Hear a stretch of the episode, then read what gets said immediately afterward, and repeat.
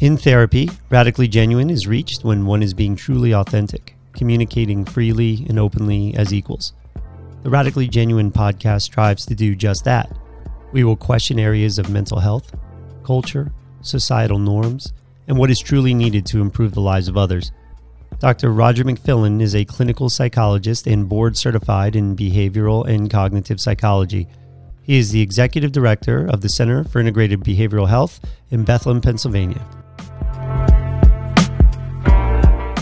So even doctors in the early recognizing that cancer is, is latent right? You know it's going to take some time for you to actually see the full impact of it.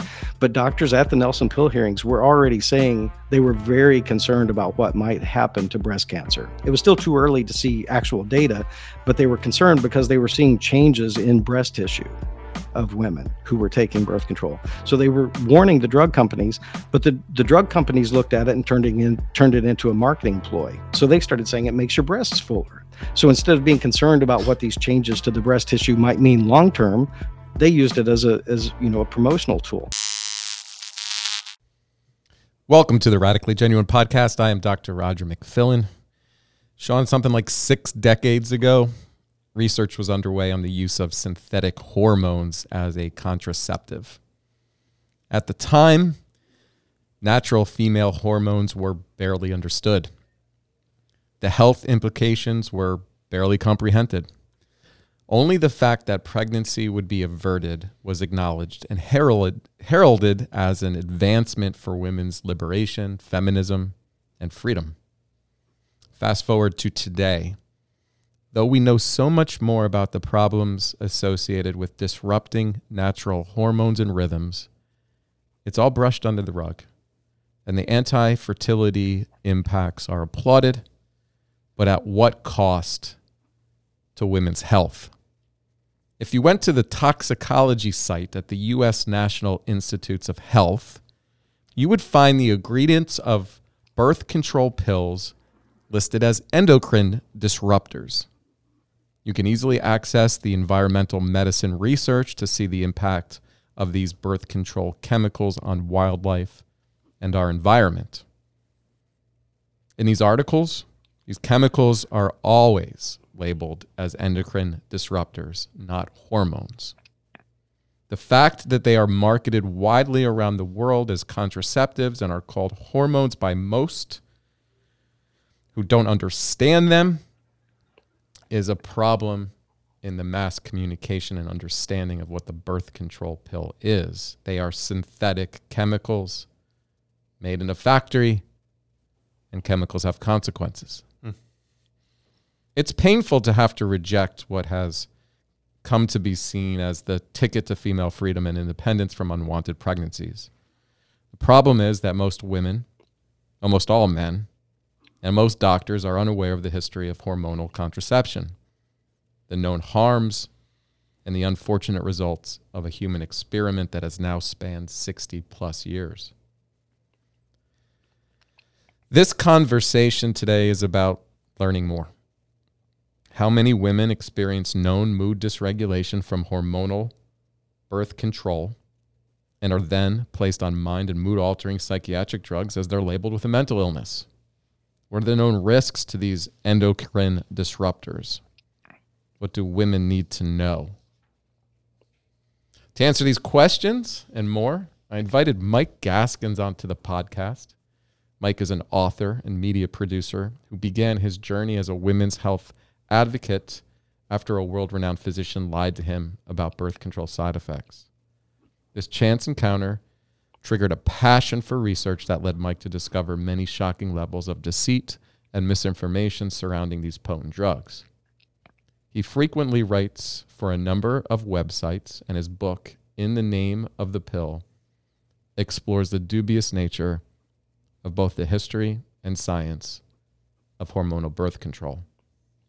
The book is well researched with established scientific and historical facts. I learned a lot reading this book. It's a compelling argument to immediately look into the widespread emotional and health related consequences associated with hormonal contraceptives. Mike, I want to welcome you to the Radically Genuine podcast. I thank you so much for having me on. I've been uh, looking forward to this. Yeah, it's great to have you. I, as I mentioned earlier, I'm a big fan of the book. It was just easy to read. The stories were compelling, and it's just historically and scientifically accurate. But Mike, I'll tell you what, it's not common for a man to be speaking out on this issue and on women's health in general if you're not established healthcare expert or professional. So, what is your story that got you here? well, it's funny. Um, that exact fact I, I, let get in my way for a long time. I uh, I held on to this information and kept researching. And for a long time, I thought I wanted to do a documentary ultimately because video is my background. But I kept thinking I need a, a female producer to work with me because a, a guy can't tell this story, right? Um, and the, you know, then I kind of wanted to start writing articles, but I felt like I'm not a woman, I'm not a PhD, I'm not an MD. What you know, what right do I have to even have a voice in this? Uh, so I, I kind of put up those obstacles on myself for a long time. Uh, and it was another woman who was writing for uh, one of the websites I write for now. She had written an article on the Nelson Pill hearings, which I'm pretty obsessed with. Uh, and so I reached out to her and started chatting and and she was like wow you you know you've dug so much into this. Would you be interested in writing articles? So it was like okay that that kind of gave me the okay she's she's approving of me writing about it so I'll, I'll give it a go. And i've actually been surprised how how few times i've been challenged on you know what right do you have to talk about this?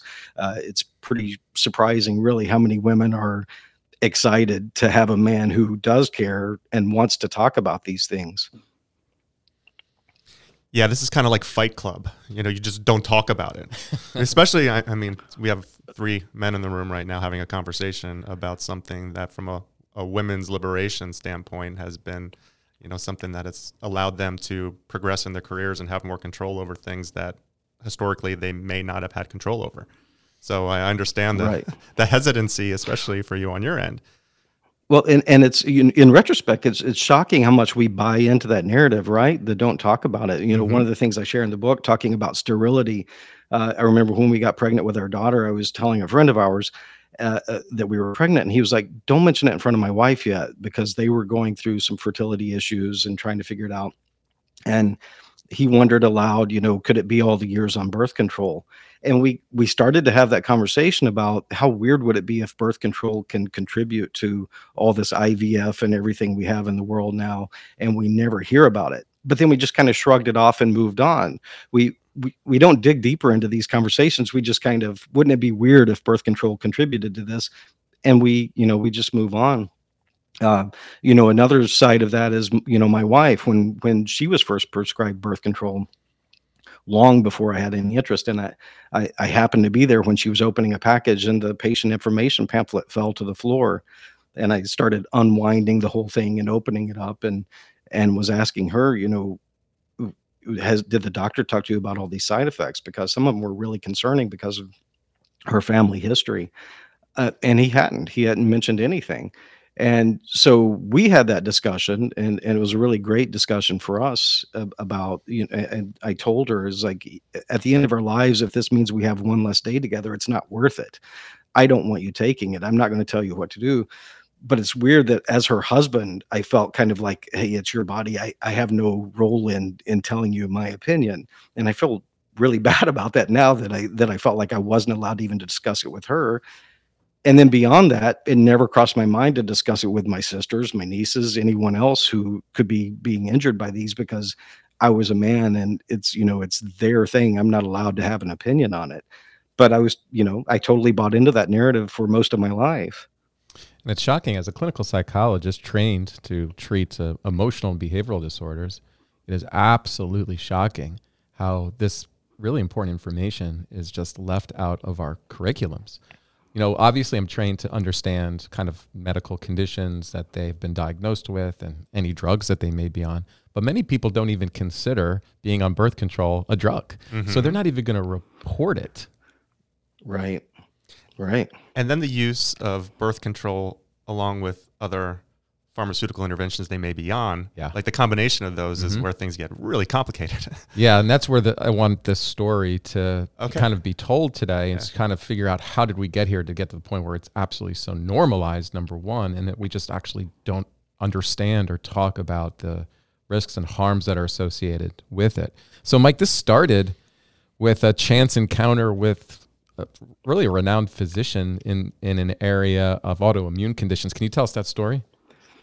Yeah, so I was uh, I do a lot of live events, and I was doing an event in Vegas uh, on autoimmune disease. The entire conference was on autoimmunity for all these different specialties, um, and it was for you know continuing medical education. And so the first night, their keynote speaker was Dr. Noel Rose from Johns Hopkins University, and he's called the father of autoimmune disease. He was he was studying Hashimoto's thyroiditis in rabbits in the late 50s, and he came up with this notion of the body's immune system attacking itself. Um, and he gave it the name autoimmune disease. And so he's giving kind of a broad brushstrokes presentation to all these doctors. And he, he starts out by saying, We've known from the beginning estrogen plays a key role in autoimmunity because of the role it plays in a woman's immune system, especially in her reproductive years he starts talking about T cells and how they're the soldiers of the immune system and how our natural estrogen attaches to those soldiers. And that's what arms them and gives them their marching orders. But when chemicals get in our system that mimic natural estrogen, suddenly the soldier's armed, but it doesn't know what to attack. Right. So, as he's talking, and I, I, didn't know anything about endocrine disruptors, you know, anything like that. And so as he's talking, I thought, well, what what could mimic natural estrogen? And the only thing I could think of was birth control you know, because it's it's the only thing actually designed to mimic natural estrogen. And so I, I Google rise of autoimmune disease, and I see since 1970, all of these diseases have started to skyrocket. And I think, well, this has to be what he's talking about. And so I, I told my audio guy, I was like, I, I want to take the mic off him. I'm really fascinated by this. And so I go up, approach him afterwards, take the mic off, and I said, So exactly what role does birth control play in all this? And he said, Oh, none at all and I was baffled, but I believed him because he's the world renowned authority, right? I wasn't questioning him, and I said, "Well, that's counterintuitive. It makes no sense based on everything he just you you know you just said." And he kind of doubled down. He said, "No, there's no evidence linking birth control to any of these diseases." That was wow. Okay, it, it, still didn't make sense, but I, I believed him. I got back to my hotel room that night, and I was still thinking about it, and then just out of air, I, I pulled lupus and I Googled lupus plus oral contraceptives. And I found this new study that showed that women who take birth control are 50% more likely to be diagnosed with lupus. And so I thought, wow, maybe Dr. Rose hasn't heard about this. I'll find him tomorrow at the conference and share it with him and see what his thoughts are. But I keep Doctors reading the article that, and I, yeah, yeah, Dr. Dr. Google is their favorite source, right? But um, uh, so I get about halfway down the article, keep reading, and there's a quote from him, from Dr. Rose, saying this study doesn't mean that women should stop taking birth control and so then I, I felt gaslit, right? I think in a lot of ways I felt like a lot of women do when they're questioning birth control and their doctor tells them something and they ultimately find out it's a lie. It's like, why would he tell me that? Why would he lie to me? You know, and so it it just kind of threw me into that that rabbit hole that uh, you know, it, it kind of made me angry. It, it made me want to find out more, made me want to keep digging, and uh, and I've just kind of never stopped from that moment. Let's go back to when the birth control was originally evaluated and approved. How was this drug studied? So, what do you know about the clinical trials that brought this to the FDA? How did the FDA approve it? Well, I, I know that I don't know the full story still, uh, as long as I've been digging. Because even after the book came out, um, Abby Epstein and Ricki Lake were producing a documentary, and, and Abby was the director, and she started. I helped them on some on some of the historical elements that they were pull, pulling together, and, and they were archiving all these uh, documents that they were finding. And she sent me an article uh, that they found talking about uh, birth control trials in Kentucky, which is where I, you know where I'm from originally, and I, I had never heard anything about it everybody knows about the Puerto Rican trials, but there were also trials in Kentucky, in the slums of LA, and apparently some trials in Haiti. I haven't been able to find any information on. Um, but the trials in Puerto Rico, what we do know is is pretty bad. Um, Morton Mintz in, in the Washington Post called it a scientific scandal. We, they they looked at 132 women for 12 consecutive months, and that was kind of their basis for presenting to the FDA. Uh, and Morton Mintz said that's you know that's fewer women that will die this year alone and this was in 1970 before they had kind of reached you know uh, full scale but that's more women that are going to die than this year alone and it's for only 12 months and we're talking about giving this chronically to healthy patients to take for 15 20 25 years who knows how long. So it wasn't enough of a um, it wasn't enough of a trial size or duration to to really make those uh, claims. The pharmaceutical industry has a kind of a dubious history of experimenting on impoverished women, children, and men to try to determine the efficacy of a, of a certain drug. Now, is it safe to say that we really don't know uh, whether these drugs are safe at all uh, based on any sound clinical trial or evidence that was con- that was conducted? Is that safe to say? I think it's still safe to say that today. And even Morton Mintz, in the foreword of his book, wrote that he and his wife were members of Planned Parenthood, and he wanted nothing more than to be able to say these drugs had been proven safe, but it just wasn't there. And I think the Nelson Pill hearings. That's one of the things I love about the Nelson Pill hearings is it's it's one of the only times in in history where you kind of have this snapshot where the drug industry had no control over the message they they couldn't put their controls on it. And then I think you have this added benefit of Senator Nelson, Gaylord Nelson, who was running the hearings, was also an environmentalist who was concerned about population growth and and and had stated that. And in 1970, the same year as the hearings, was the first year that he started Earth Day. So I think a lot of these people who were testifying kind of felt like he was on the same team, and they felt safe to kind of have these wink and nod discussions with him. Um, and so it became really clear as the hearings went on uh, from authority after authority that they changed the benefit to risk paradigm for this drug. You know, you think of benefit to risk and you assume they're looking at the benefit to risk to that patient.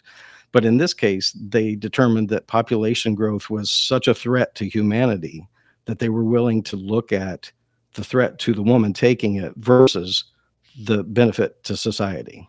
So, complete change of the benefit to risk paradigm just to get this pushed through. And how does it get pushed through? Like, how does the FDA approve this drug given what we know? And this is, I think, often where the challenges for having conversations with physicians and the general public is there is this widespread belief that the FDA protects us, that they only approve drugs that have clear efficacy have been studied, established, and they are not dangerous on the human population. So, how does this happen? so, it, it, it, it's it's murky. All right. So there was an issue with um, with the way the FDA was approving things. And so the Kefauver Harris Amendment, I think in 1962, kind of changed the, the way the, the FDA ran. They wanted them to look more at efficacy of trials that were coming in. And, and still, they were relying a lot on what the drug companies were telling them, right? The drug companies were providing the information.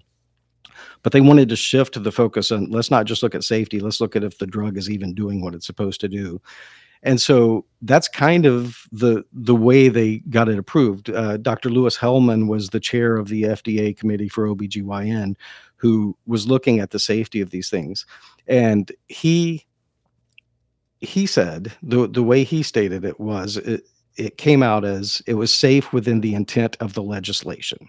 So his whole, if you if you read several of his quotes, you see his whole his whole notion, his whole idea was to find a way to work the word safe into his his his decision, right?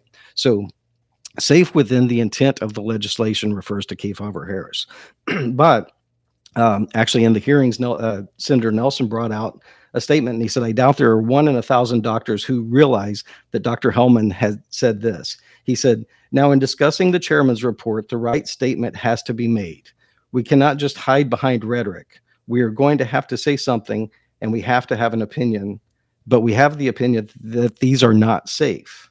Okay. We have the opinion that these are not safe. He's, he said this. Okay. And the FDA commissioner might have to take them off the market if he believes this. So we cannot say that these are safe within within our scientific data because we do not really our scientific data do not really permit that kind of statement. So that's you know that's him wrestling through. We can't say they're safe because our data doesn't back that up. So how what are we going to say? Um, and in you know doctor after doctor who testified, you know they were asked about how they felt about this statement, and and it ended up with a, a bunch of you know doublespeak, you know trying to justify the statement versus what they were saying. You know things like. Uh, Dr. Hellman had said, you know, if a, if a woman's concerned about cancer, she shouldn't take these drugs. To which Senator Nelson said, "What woman isn't concerned about cancer?" Mm. Right. Um, you're ruling out the entire you know data database of women. Um, but you you see that double speak throughout the you know the entirety of the hearings.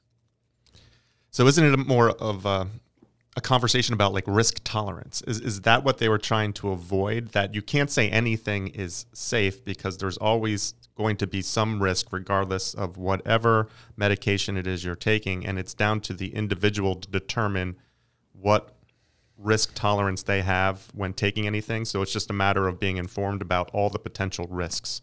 Is that with the language that they were trying to to avoid coming out and saying something safe versus not safe?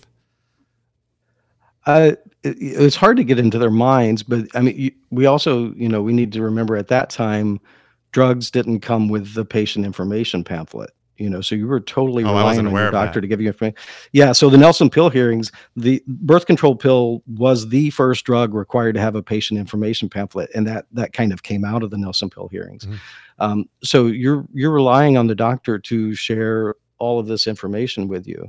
And um, to this day i mean even the the pamphlet doctors downplay all of these things that are well established side effects you know and consequences of taking the pill. And women today still go in. I hear this all the time from women you know i had this side effect i went into my doctor and he told me it's impossible that the pill could have caused this. Yeah. It's like well it's listed in the patient information pamphlet so it's not impossible. Yeah. mike this whole story is so familiar to me with the psychiatric drug industry. You see it's the same exact playbook and this was like reading a history book on you know the development of this playbook and and what they did for kind of mass propaganda. Mean, this was and there's a zeitgeist of this ter- of this time, this time period, because the kind of the women's liberation movement was really growing and and feminism, and it was a cause, right? This was a cause for feminists to believe that this created freedom and created parity, equality uh, with with men and, and women. So I, I, I imagine the the pharmaceutical company that was producing the original drug, uh, you know, really use that to their benefit to try to uh, promote their drug to the American public. What's really interesting, I, mentioned Abby shared a bunch of uh, archived documents and articles that they found uh, from the late 60s. And one of them was from uh, a, a feminist magazine called Off Our Backs and that was that was exactly their concern in this article uh, i forget the title of the article but they they were saying they they were worried about this population growth movement kind of co-opting their feminist movement and making it all about birth control and and they kind of saw the writing on the wall and it's it's pretty interesting to look back at the fears they had and how that played out because today i mean you think of women's right movement and and birth control is is attached at the hip if not at the forefront. Yeah this population control movement i've been just explored exploring it recently with the world economic forum and some of their agendas and I'm just right. starting to become aware of how much hysteria has existed throughout the 20th century uh, on population control. What can you tell us about kind of the zeitgeist of that period of time and those in positions of power and leadership and how they thought about the growing population? Well, it was really shocking to go back. I, I, pulled a lot of old news clips from, you know, Walter Cronkite and Harry Smith and, you know, a lot of the old newsmen when you had three networks basically to get your evening news from. It was amazing the number of stories that led off with, you know 23 children are being born every 10 seconds and it's clear that population growth is still out of control and it was it was always presented as very third world you know of course we're not the problem. The third world is the problem because they're just reproducing like rabbits. But it was it was a constant thing that was on with you know the vietnam war and segregation and population control and it was it was something that was really pounded into the minds of people that that you know population growth was out of control. And of course paul ehrlich's book you know was a huge bestseller, The Population Explosion. Uh, and he was warning that, you know, 10 million people were going to starve to death every year starting in the 70s. And it was too late to do anything about that. But the tides needed to turn, you know, so we could protect our future. And so, yeah, that, that kind of hysteria creation has, was, I think, really became a part of the zeitgeist at exactly that time. Uh, and, and, became a, a, really good launching point to uh, to push a drug such as this.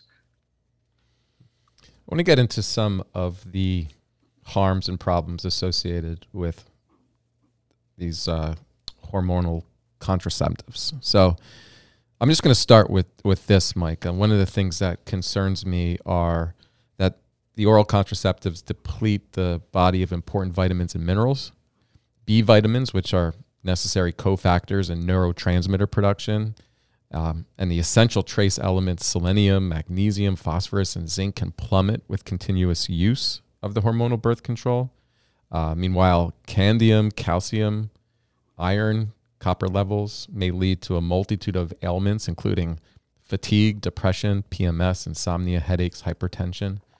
Um, you know, all those are like real legitimate problems and things that I see in clinical practice way too often that end up getting attributed to a condition like anxiety or depression, right? When you medicalize and you create a disease called major depressive disorder or generalized anxiety disorder, no longer are they symptoms of something else. They're a disease in itself that people begin to attribute their own struggles, their emotional struggles to that disease when in turn they don't even ever think that it could be tied to the fact that they were placed on oral contraceptives.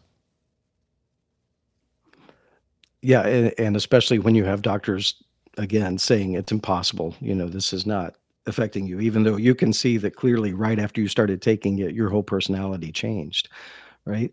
Um, one of the you, there's a Danish study that came out. One came out in 2016, and then the follow up came up came out in 2017. And one of the things I love about them is they have a national registry, so they're looking at over a million women.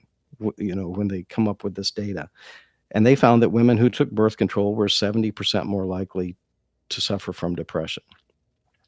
The follow up study found that women who took birth control were three times more likely to commit suicide. So it kind of follows up again. If you go back to the Nelson Pill hearings, there was a doctor, uh, Dr. Giles Boyle, I believe, who testified he was seeing major depression in women who were taking the pill. And not only were more women who took the pill experiencing depression, but the level of depression that they were experiencing was much higher. There were many more suicide attempts. And so that was late 60s to today, it's the same trend. The data hasn't changed. There's really nobody who's disputing it.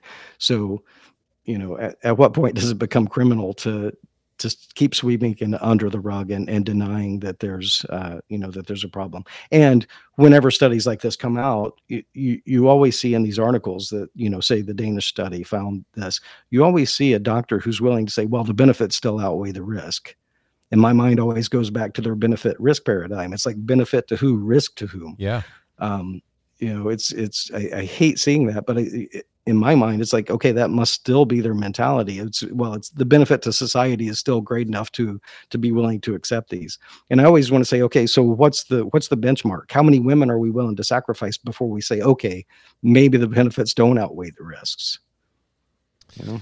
Yeah, and I go back to that risk it has to come down to the individual. The individual decides how much risk they're willing to tolerate. And I was, I don't know if it was the same Danish study, but um, when it came to depression, uh, there was just one little, you know, blurb in there about, you know, especially among adolescents. And when we think about women going on birth control, I'm thinking about like when I was in high school, it was like girls would turn 15 or 16 and immediately go on birth control. They're not even sexually active. They were just taking birth control because it was like that the next thing that somebody does the moment they start having a menstrual cycle. Because I think it was pushed or by to their help their doc- acne. Yeah, or for acne. Yep, yep. Yeah, I mean, this. I think this is really pushed by their doctors. So, some of the things that have been, you know, told to my own daughters is that this is a kind of a treatment for PMS. You know, so having the symptoms premenstrual Yep. to regulate your period if you're having like heavy periods or a number of other things. Really strong abdominal cramping is is what I recall a lot of girls going on it. They're t- talking about regulating mood. Mhm. Like, they, like this is some, this is some advancement as a health intervention, women's health intervention that improves a number of areas, including acne, as Mike as Mike mentioned. So these girls are being placed on uh, oral contraceptive not to prevent pregnancy; they're being placed to treat other conditions that, again, have not it has not been approved for. It is not adequately studied, and the harms and risks are not communicated to the patient and the family. Yeah, and so I'll turn it to kind of the tragedy of this. You know, you may say you know what what risk is the woman willing to accept but you know exactly that makes me think of this one woman who reached out to me when I started writing articles and was sharing me the story, sharing with me the story of her daughter. Um, her daughter was getting ready to turn 16 and she was having trouble with her acne. And she talked her mom into letting her go on birth control to try to get her uh, face cleared up before her 16th birthday. And so she went with her daughter. The doctor prescribed what he promised was the lowest, safest dose possible. The mother agreed. And so she started taking it. And a few weeks later, before her 16th birthday, she died from blood clots mm. before her 16th birthday. And the mother shared that story with me. And she was doing, you know, she was writing articles, she was, you know, advocating, she was doing anything she could to try to make other women aware of just how dangerous these drugs were. Um, and a couple of years later, I got an email from another mother who lost a daughter telling me that Laura had committed suicide on Thanksgiving morning and so you know there's there's no way of measuring kind of the layers of tragedy you know tragedy to these drugs. Uh, you know you lost lost the daughter and then you lost the mother for you know from the grief. Uh, and she's the second mother i know that committed suicide um, from kind of the guilt of having allowed her daughter. So uh, there's really no way to to measure the damage these drugs are doing. It's it's just it's impossible. And and really you know and and, and that's you know, ultimately, one of the things I say is I, I'm I'm just trying to push informed consent because we're everything's supposed to be based on informed consent, and without that, it's all smoke and mirrors, right? And it, I would love for birth control to get to a point where you know where like tobacco smoke is. You know, if somebody's still smoking today, we can feel pretty comfortable that they've been warned and they know the risks that they're really jumping into. Uh, I'm not sure women are anywhere near knowing the kind of risks they're jumping into when they agree to take birth control. You know, I was um, looking into the the stroke and hypertension, and I thought the percentage was really going to be low. Um, I was actually surprised when it said four to five percent of healthy women uh, will, you know, exacerbate hypertension. But if you have like a pre-existing condition, like with hypertension, um, which is probably could be, you know, like diet related, if you're a little bit overweight, th- that goes up to like nine to sixteen percent um, putting you at risk. And I, that's significant enough that that should be coming into the conversation very early on uh, before you decide to go on it. The other factor with, with adolescents, um, I don't have any data behind this, but I would imagine there's a large percentage of girls that are going on birth control. Their parents aren't even aware because you can just go to a Planned Parenthood and uh, and right. you could you could go on the oral contraceptive. I, I, just recall you know girlfriends in high school and college just going to Planned Parenthood and, and getting the pill.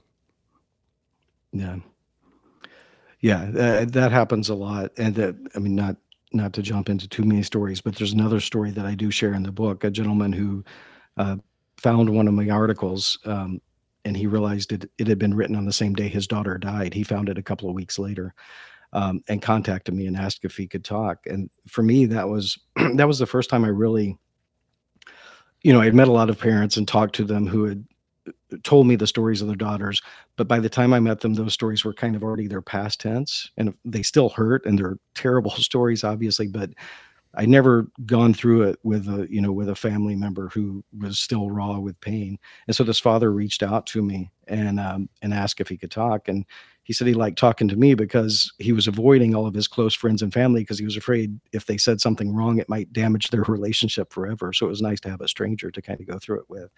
But he was telling me about his daughter was 20 and she had gone to Planned Parenthood. They didn't even know she was on birth control until she was dead. Um, but she had started, you know, and I see this all the time. She had gone in with back pain. The doctors give her a muscle relaxer. They thought she must have pulled it at work and then she started having trouble with her lungs trouble breathing they give her an antibiotic told her she probably had you know just a you know uh, some sort of viral infection or whatever. And then she was at home one morning a repairman was coming she went outside and collapsed on the driveway and died. And then they discovered she was on birth control. And the father was he was experiencing guilt you know it's like i should have had conversations with her i should have warned her.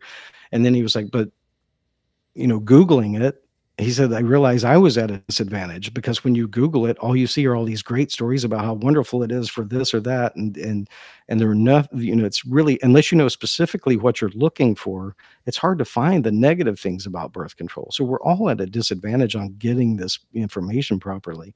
Uh, and then, you know, you just, it's one of the things that that continues to drive me. I, I, have this image of him telling me about sitting in the hospital at Duke University, and his wife is telling him about sitting on the driveway, holding their daughter's hand, waiting for the ambulance to come that morning. And all he could picture was his daughters learning to ride bicycles on that same driveway. And just that image shattered my heart and still you know it's one of those things that keeps driving me to okay these things we need to get the word out about these. We need to do whatever we can to make sure women know you know how many you know we, one of the one of the drug inserts one of the patient insert or pamphlets uh, says one in 12,000 women will die from i think it's in seasonique one in 12,000 women will die from blood clots from using this drug. Well if you consider 15 million women taking it in the united states that's three women a day dying from blood clots. That's not insignificant. Yeah, that, that is significant. And so let's just be clear about what is actually happening. The hormones or the synthetic hormones in birth control pills do suppress a woman's body's production of estrogen, their natural production of estrogen and progesterone through this negative feedback loop mechanism. And as we've talked with other professionals regarding the impact of like an SSRI or another psychiatric drug. What happens when you chemically induce a change in the body? It affects the entire body.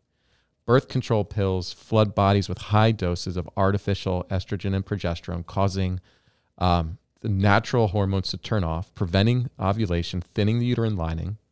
And this leads to hormonal imbalances, such as like estrogen dominance and so then what are the consequences of having this disrupted hormone balance, something that is just natural, that has evolved over centuries in, in of human evolution. And I come to the conclusion that what we've been doing the last 60 years is just a mass experimentation on human beings. Yeah, I think it absolutely is. Uh, even one of the doctors at the Nelson Pill hearing said that. He, he said exactly that. He said this is a mass experiment, and women who are going on this need to be warned as such.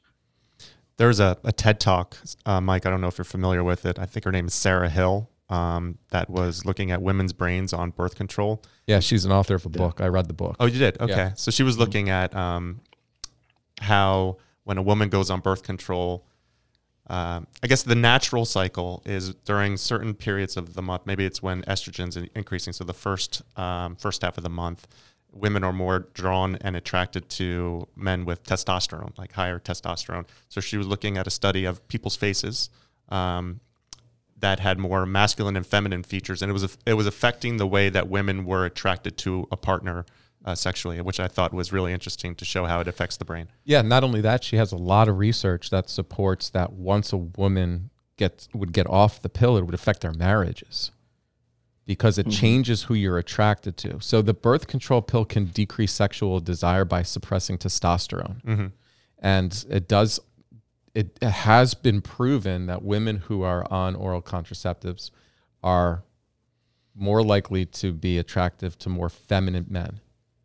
But once you stop the drug, it, it changes how you feel about your own partner that you might have chosen. It's fascinating, fascinating research. You are changing the personality. You're changing the person. You know, we are a collection of like all our hormones and our chemicals and our personality, our experiences. I mean, it's just so complex. We don't even scratch the surface in understanding the human condition, right? Mm-hmm. But synthetically changing the human body has real significant consequences that we're just not talking about. It's it's absolutely shocking to me. And as men, I mean, I was never involved in this conversation. When I have two daughters, and I've kind of taken a a vow to not talk about their particular circumstances on the pill today, mm-hmm. so I you know protect their privacy. But this was a conversation that was between my wife and their OB. Um, their yeah their their physician, and um, you know any of the risks were certainly not discussed. And then once you start learning more, because I believe we are part of an awakening right now, we are starting to become more aware of pharmaceutical, industrial, and political corruption in these drugs, and we're starting to understand more about what the consequences are and healthcare professionals across disciplines have to be aware of this history. They have to be aware of how these drugs have come to market and the way it's impacting our collective humanity emotionally, physically, but we're not told. You know, so you're you're actually just considering that there's this is almost like a vitamin. Like it's it's it's shocking how it's communicated from our physicians to patients. Not only do they just minimize any potential risks, they're talking about it entirely in benefits uh, as it's something that's going to enhance your body and well-being. And my question to, to Mike is trying to understand, like, how did we get here uh, as a culture? How, how do our medical professionals who are, you know, some of the brightest people in, in American society, obviously, uh, you know, have just really succeeded throughout their academic history. How do they get to a point where they so blindly just repeat the marketing propaganda? Well, I think you hit the nail on the head. I, I used to say that they they handed out the pill like it was candy, but I think you know with candy we at least have some notion that it's ultimately not good for you. But by treating it like a supplement, I mean I've actually had women uh, in my Facebook group. They'll say, "Hey, I just went on a progestin only pill. Will I still get all my lady hormones?" So they think of it as a supplement, you know. Um, and I think the doctors. Uh, I try to give doctors a little bit of leeway. I don't want to think doctors are, you know, I want to think they're well intentioned for the most part, but you know, sometimes they they say some things that make me wonder how can you not, you know, they they put women on NuvaRing or Mirena, you know, because they say the hormones are localized. It's it's how can any MD believe in this notion of localized hormones? There's there's no such thing as a localized hormone. But I think a lot of the you know, I think a lot of the doctors are probably as much victims of the curriculum uh, as as the patients are. Um, the you know the Bayh-Dole Act it kind of changed a lot of things back in I guess it was the early 80s where it's kind of shifted the paradigm where academia was suddenly in bed with the pharmaceutical companies because they could own patents and and you know make royalties off the patents. So now you had the people that should have been the watchdogs kind of looking over industry they're now in bed with industry making money so everything becomes very profit driven uh, and and now you have the pharmaceutical companies in the medical schools actually helping control what's being taught in the medical schools. Uh, and then, you know, continuing medical education is all sponsored by pharmaceuticals. So you've got pharmaceutical money behind every level of education that doctors are getting. And, you, you know, the doctors, you, you want to have faith in your training, right? Because you have to sit in front of the patient and act like you know what's wrong with them. And so you want to have complete faith that what you've been taught is the, the best you know information available uh, and so i think it just becomes like this self-perpetuating uh, thing that completely benefits uh, pharma in the end. Yeah, that, that's a very familiar story. I mean, we spoke a lot about antidepressants, but just the conversation mm-hmm. of informed consent, like how just receiving proper informed consent with anything is a challenge for a doctor to provide and for a patient to you know ask questions because even when you want to do your own independent research, finding the things about adverse reactions is limited because there's not much funding behind doing research to identify adverse reactions. So if you do become aware of some risk that you have concerns about and you bring it up to your doctor, there's there's always a little bit of smirk in the corner of their mouth about the validity of those concerns and they'll always say I don't there's there's no clinical study out there that shows it's something to be concerned about. So how does how does a patient overcome that that bias that exists right now in the medical system?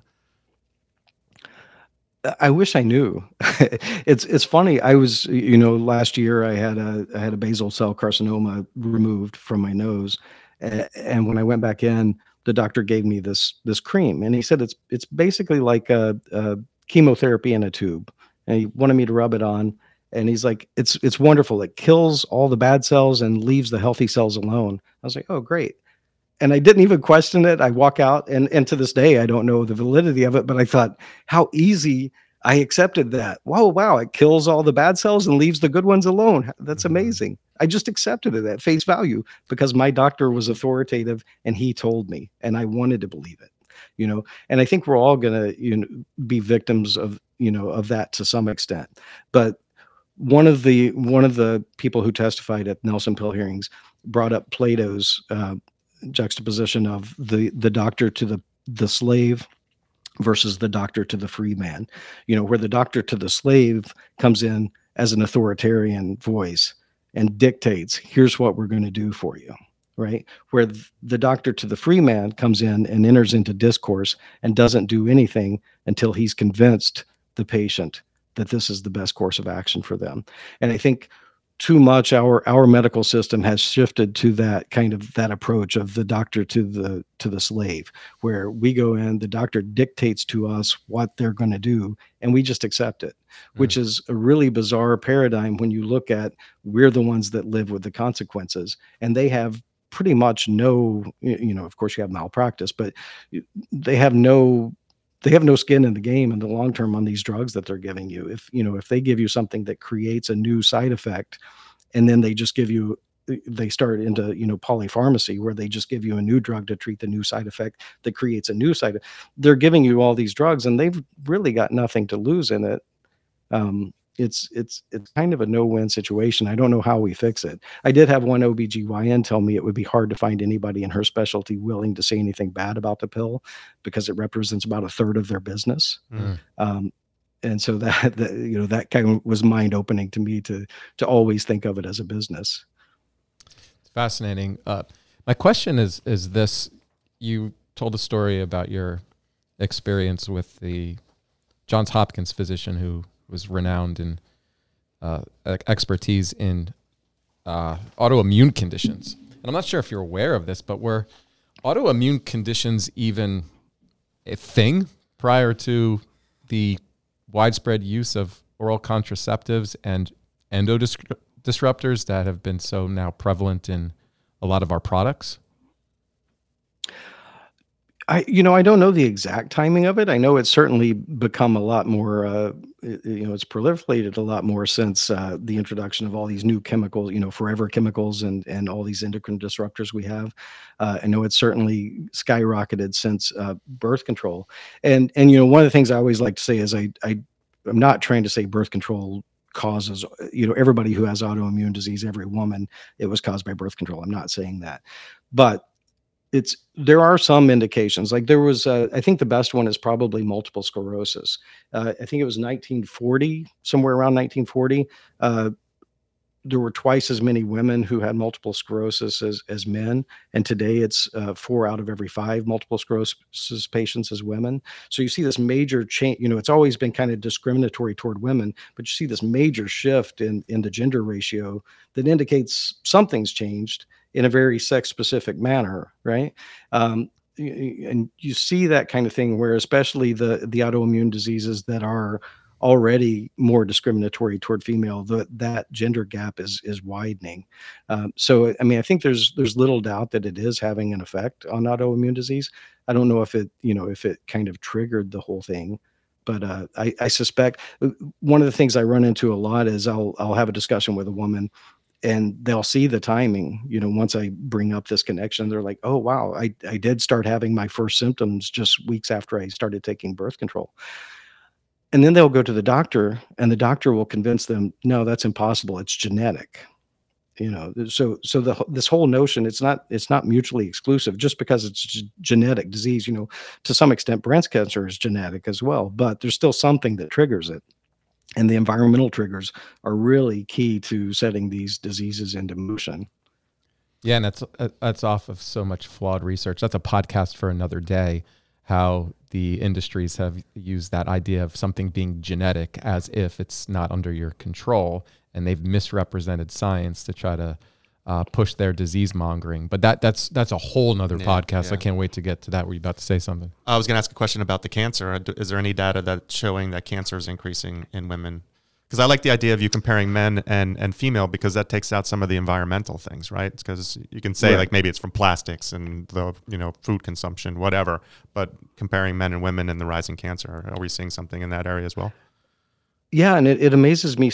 People still try to twist. You know, there are spin doctors who will try to twist it and say there's no evidence, but uh, it, it's for me, it's pretty clear. Um, so even doctors in the early recognizing that cancer is, is latent right? You know it's going to take some time for you to actually see the full impact of it.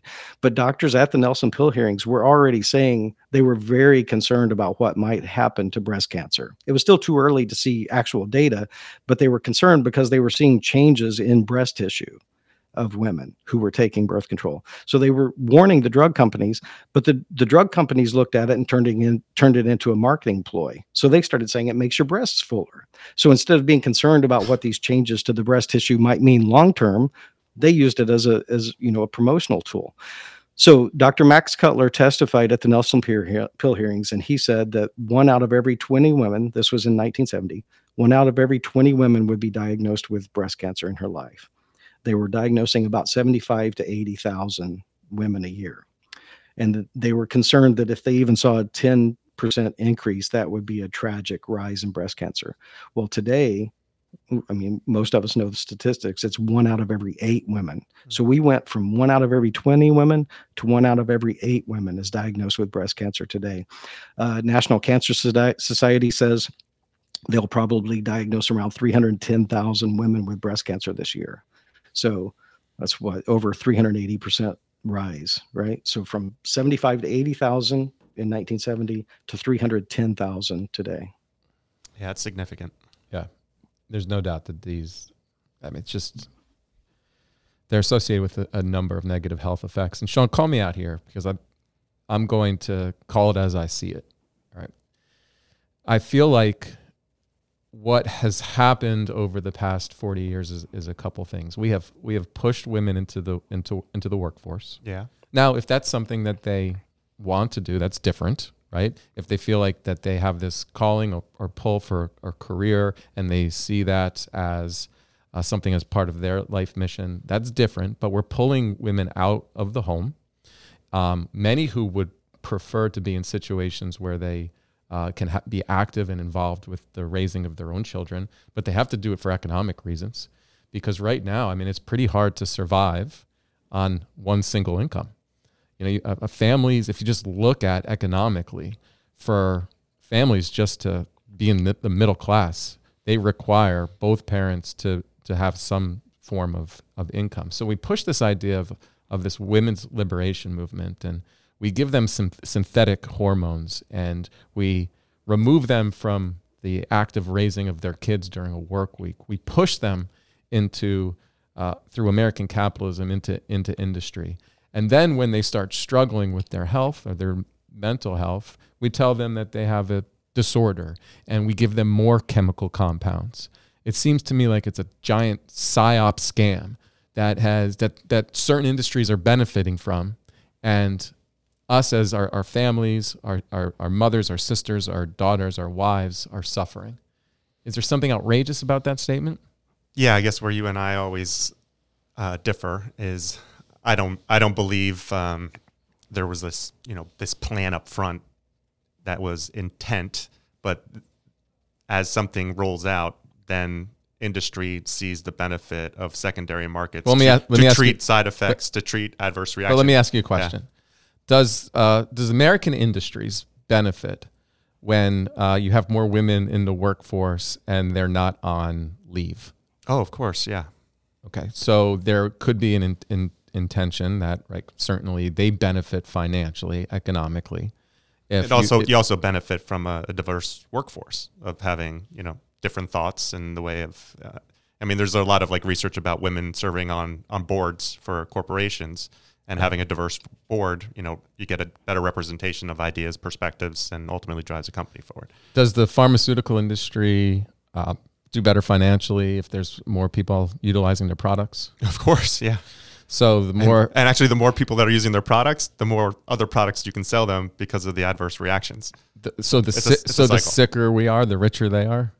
Um, does, yes. does the food industry benefit from developing products that um, will increase the consumption of their product by creating it to be like addictive and to hijack the reward centers of the brain? Uh, yeah. So and, and even you know we had a conversation. Um, Hold on, I'm not done yet. I've got, Okay, I've got more going. questions about in, in, intent. Does the multi-trillion dollar healthcare industry do better when they can see more patients in a particular day and sell more healthcare related products? Sure. Okay. So that's my answer to anything around intention.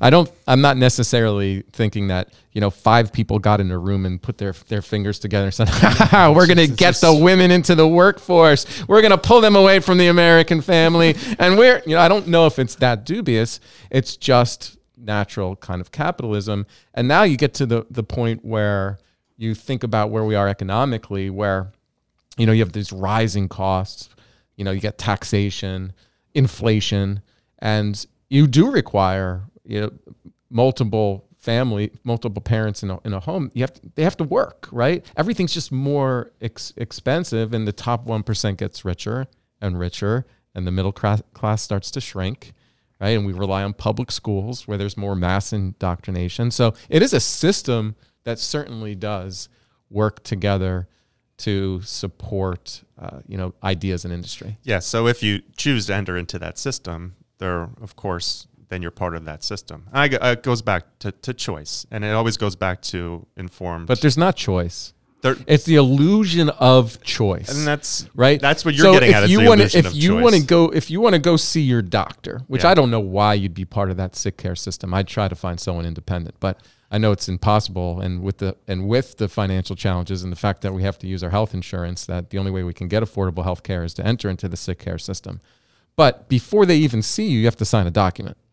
That document is the informed consent. That's the legal informed consent that you are basically accepting you know that you've been informed and you know the risks and you're and this is before the doctor has even seen you.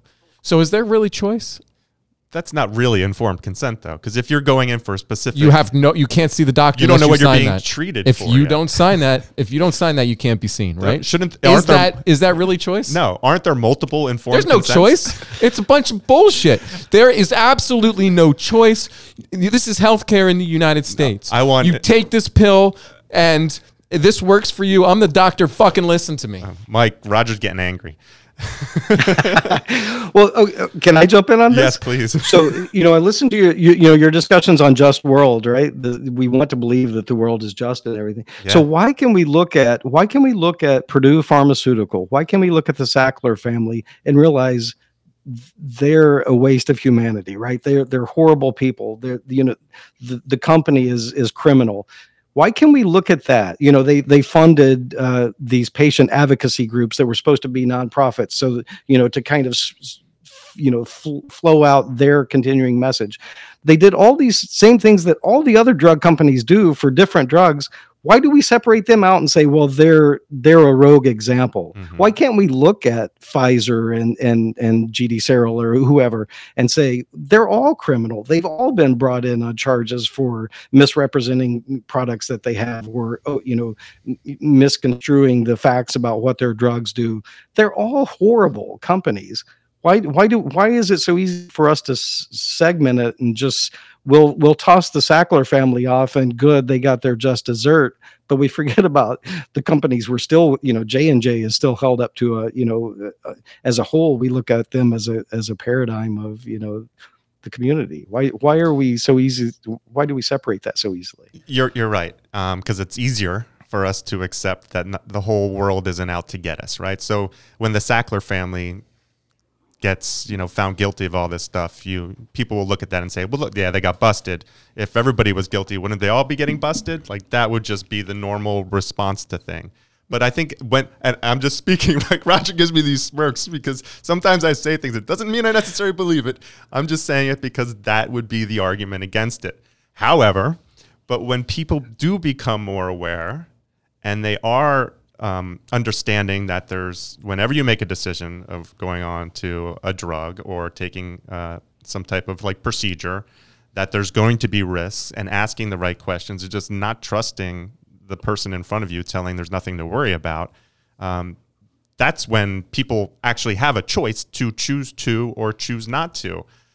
That's where up front, um, I like that uh, that it's not a what did you say? It's the illusion of choice. Yes. Um, I, I do believe people still have a choice. They really don't. I you're, mean, you're just using economics as an as a reason. Well, why. I, I really don't Well- believe they have a they have a choice because that you if you're going to if you're sick or there's something wrong with you, the only way you can get health care is the use of your healthcare insurance. Yeah. And the healthcare insurance has bought you into a large scale hospital networks, not independent doctors. We've already spoken about how biased the healthcare information is, the conflicts of interest that are now decades that occur. You're, you're, the best available evidence that doctors are follow, following is corrupted, biased information.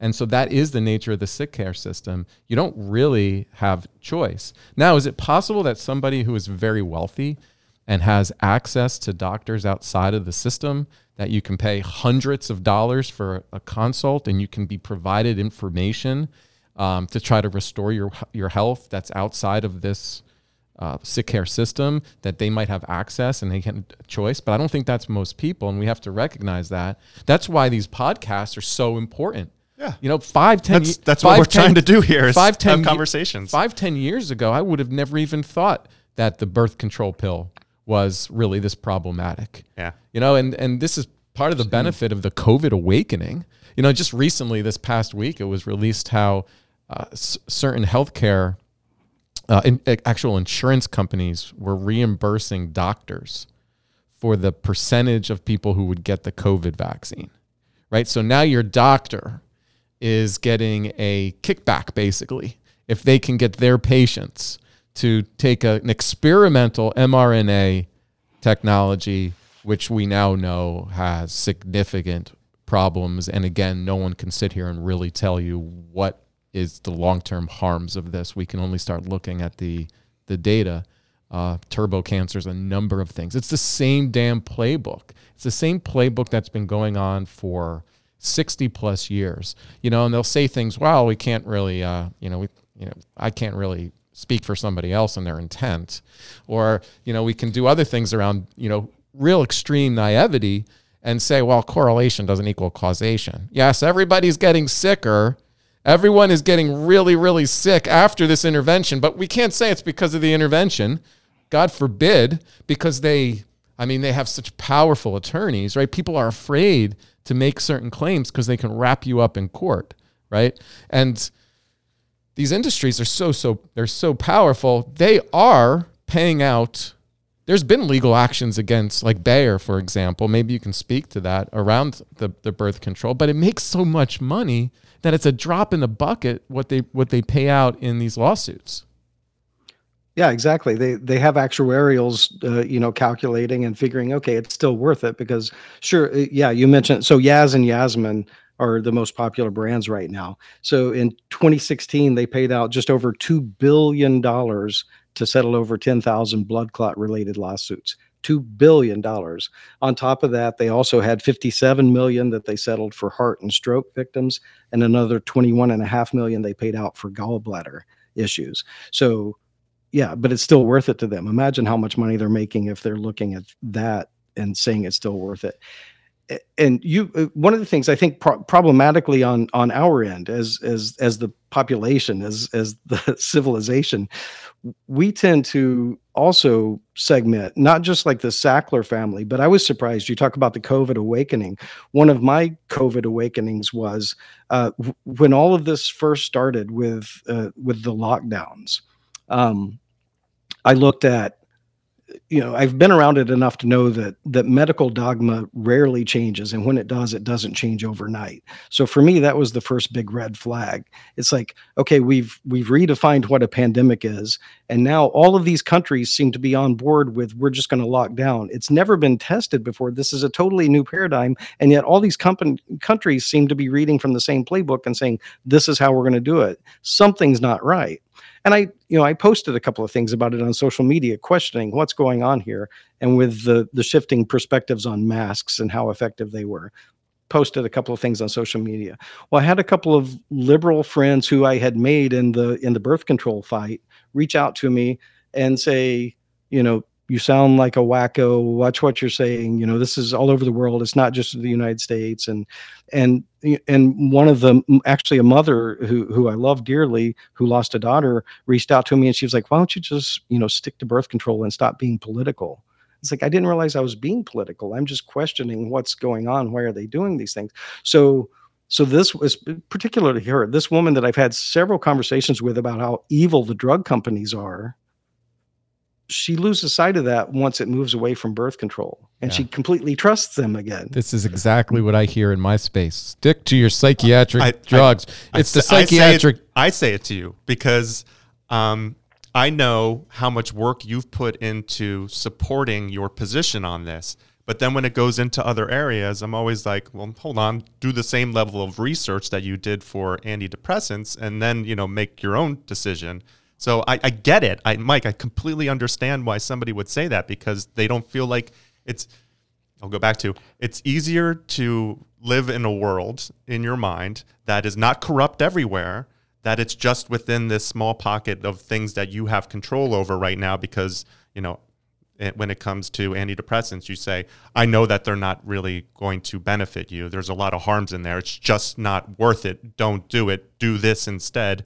That is an area where you can say with such confidence uh, um, that you totally understand what's happening there. But when you go beyond, then it just opens up a whole world of like, do you put your arms up in the air and say like this this whole thing is corrupt? This is all crap, uh, and that just becomes really overwhelming for a lot of people to accept. yeah it, it is overwhelming but it's you know my question is and and obviously i'm i wasn't as as studied on the the lockdowns as as maybe i am on birth control but i think it's still there's no problem in questioning it. You know part of the problem is we have to look at the, the drug companies are are organized they're well funded they they know their strategy they know what tactics they're going to take to get their message out. Those of us who are questioning it are discombobulated, right? We're all over. We have all these different. And one of the things I'm starting to become more aware of is uh, in development, early development on a new series, but looking at. So there are a lot of parents whose children have been hurt by Miralax being given off-label in, as a pediatric use, which it wasn't approved for by the FDA. And so you've got all the, all this consensus kind of here's how we're going to treat it. You, you're not supposed to take it longer than two weeks according to the fda but you have all these pediatricians giving it indefinitely to children and children are being harmed. So you have all these parents whose children have been injured by miralax. You have this other subgroup of people who have been injured by accutane you know an acne medicine who thought you know they wouldn't give me an acne medicine if it wasn't safe right? You have people injured by ssris you have all these subgroups of people in their little pockets recognizing the drug companies for what they are in that one instance we need to figure out a way to to connect all those dots so that we all become mobilized and have a better strategy to say no we're not going to put up with it anymore Mm-hmm. Yeah, and, and in fact, I do believe it's our our right and our obligation to do so. That's and that's why I think there is a choice, right? There's a choice to, you know, to listen to a podcast. I mean, how great is it that nowadays you can, um, if there's something you don't understand, you can spend three hours listening to multiple conversations about a topic that, uh, for many people, would take weeks, if not months, to do research on and and uh, have a better understanding to ask additional questions. Like that's the value of these conversations. Sure, I mean there there's information, but we're we're still on the fringes here with all this, and and you know this is such a part of my life, and I just begin to assume everyone has that knowledge, and I'm still shocked every time I say something, and people look at me like, "Are you kidding me?" Like I have two heads. Like I do this. I, I do this to you weekly. I, I do this parent training. I do this parent training group, you know, and this is parents of kids who are suicidal, self injurious. They're in the system, and I just do. Uh, la- last night was session number thirteen of sixteen total sessions, and we talked about basically food and mood. So we're talking about the American food industry and the impact of seed oils and nutritional deficiencies on uh, on uh, on hormonal imbalances and uh, mood dysregulation and things that get r- labeled as psychiatric conditions. And you know what? I have not talked about birth control. I have to add that to the slides as Oh, part do, yeah. of uh, the information I'm providing. But they're shocked, like they don't even understand industrial seed oils, let alone SSRIs. So yes, maybe there's five percent of the population that listens to podcasts or is in this algorithm on social media, but it's not mainstream information. Mm-hmm. And most people are are getting their information from mainstream news outlets, Google searches and you know how corrupt that is, how biased that information is, YouTube, other things, like it is very difficult to find accurate health related information because of the power of these industries, the financial influence of the industries. When the pharmaceutical companies are paying for advertising, they own those media companies because they cannot survive without those advertising dollars. So they work for them. This is uh, this is a big problem, and Sean, I don't think it's the choice you believe that people have, um, because if they're not exposed to it, and we have to rely on our professionals, and let's face it, like we ultimately do have to trust our medical professionals. Now, we've given them way too much power, and I think we're starting to realize right now there's not many people that are more dangerous than the American pediatrician. And I hate saying that because they are following guidelines. They're not independent scientists like we think they are. They are following these guidelines from the American uh, Academy of Pediatrics, which is a corrupted organization funded by biotech and pharmaceutical companies. Right? This is just about serving that greater industry. That's why you can put kids on Miralax. You can prescribe Adderall to a fucking toddler and give SSRIs to 14 year olds going through puberty. It's absolute insanity and it's criminal, and we have to wake up.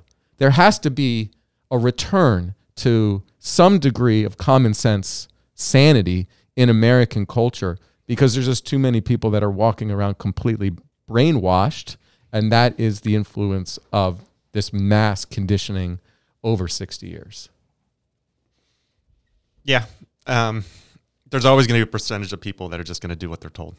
And then there's going to be a percentage of people that need to start and are starting to look at things a little more critically. And um, and I do think, to your point, that the called a COVID awakening. I think that was a first exposure for a lot of people to how the system can, you know, take advantage of them and lie to them. So I think that awakening is really going to open up the door for more people to critically evaluate their own health, and that's the benefit that I see coming out of the last three years. Yeah, I hope so, and um, I do see it happening. Um, just the success of our podcast and the people that I'm meeting, I do believe it's a elevated consciousness and just uh, an awakening to information that was usually held in the shadows. Mike, before we let you go, is there any real final uh, words of, of, of, caution or something that you really want our, our listeners to know regarding oral contraceptives? Well, we spoke a little earlier about uh, you know the the genetic versus the environmental triggers of autoimmune disease. I think that's one of the things we've really lost. In in the early days when these drugs were put on the market, they were still really good about saying if you have a family history of breast cancer, okay, migraines, autoimmune disease, blood clots, that you should give serious thought before prescribing these drugs. That was the warning and and to patients taking these drugs. I think we at the very least we need to reawaken that. If you're considering birth control, and you know look at your family history find out if there is a history of migraines because people who suffer migraines are more susceptible to strokes and blood clots heart disease uh, if there is a family history of breast cancer if there is a family history of autoimmune disease really think twice because you, are probably at a higher risk of the consequences that come from taking these drugs uh, i guess that would be one thing to really consider the other thing about this and um, this is for the next podcast on this topic, is it's not so easy to get off birth control. Oh. It's not just like you stop it and you return to baseline and everything is just fine and you feel okay. Mike, I don't know if you know much about the, the process of getting off birth control for a woman or a young woman who might have been on it for years. Um, I, I imagine there's there's a, there's a number of things we have to be aware of medically.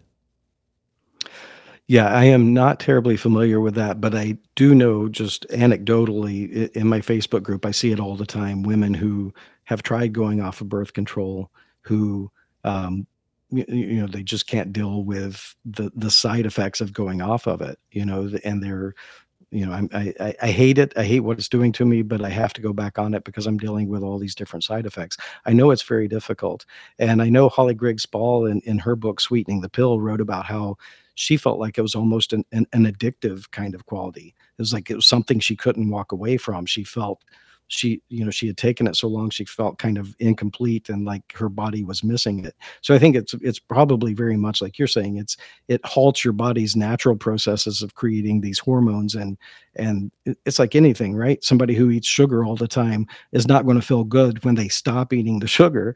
That doesn't mean it's not a good decision. It just means they're going to have to go through some some rocky roads before they uh, get back to hopefully back to normal. Yeah clinically i have seen uh, young women become suicidal from stopping the birth control. It has a profound, it can have a profound impact on their mood. Um, a lot of things that they they find intolerable, in, including like skin problems, um, feeling like mm. horribly fatigued, uh, heavier periods, longer periods. There's an adaptation process that you know has to, to restore homeostasis takes takes time and uh, I think my next step here is to investigate this with some professionals. There are professionals out there who have started their own practices around this issue. Oh, no kidding. Yeah, wow. re- restoring women's health mm-hmm. from the damages of synthetic chemicals.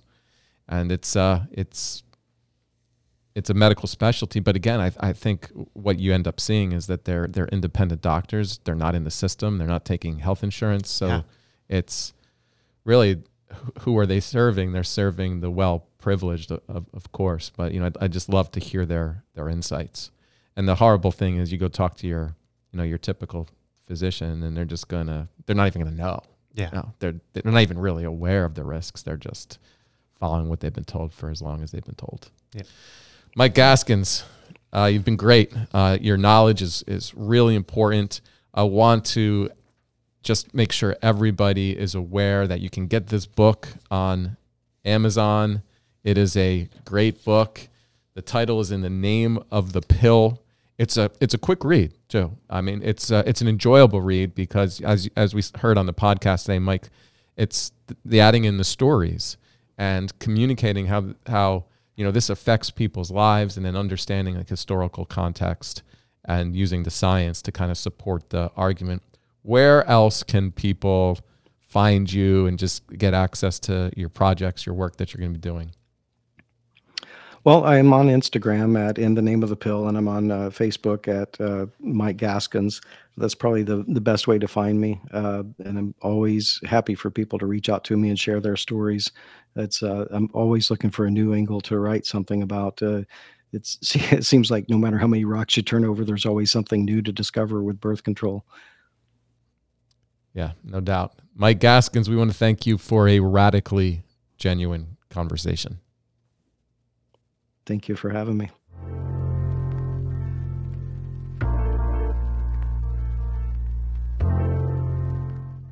Listening to a podcast may be therapeutic, but it is not therapy. Always seek the advice of your mental health professional. If you are in a crisis or you think you have an emergency, call your doctor or 911 if you are considering suicide, call 1 800 273 TALK to speak with a skilled trained counselor. If you found this podcast interesting, please share it with a friend, subscribe through your podcast app, and engage with us through our social channels. And if you are concerned about a friend or family member, reach out. The six magic words, I was just thinking about you, may make their day. Thank you for listening.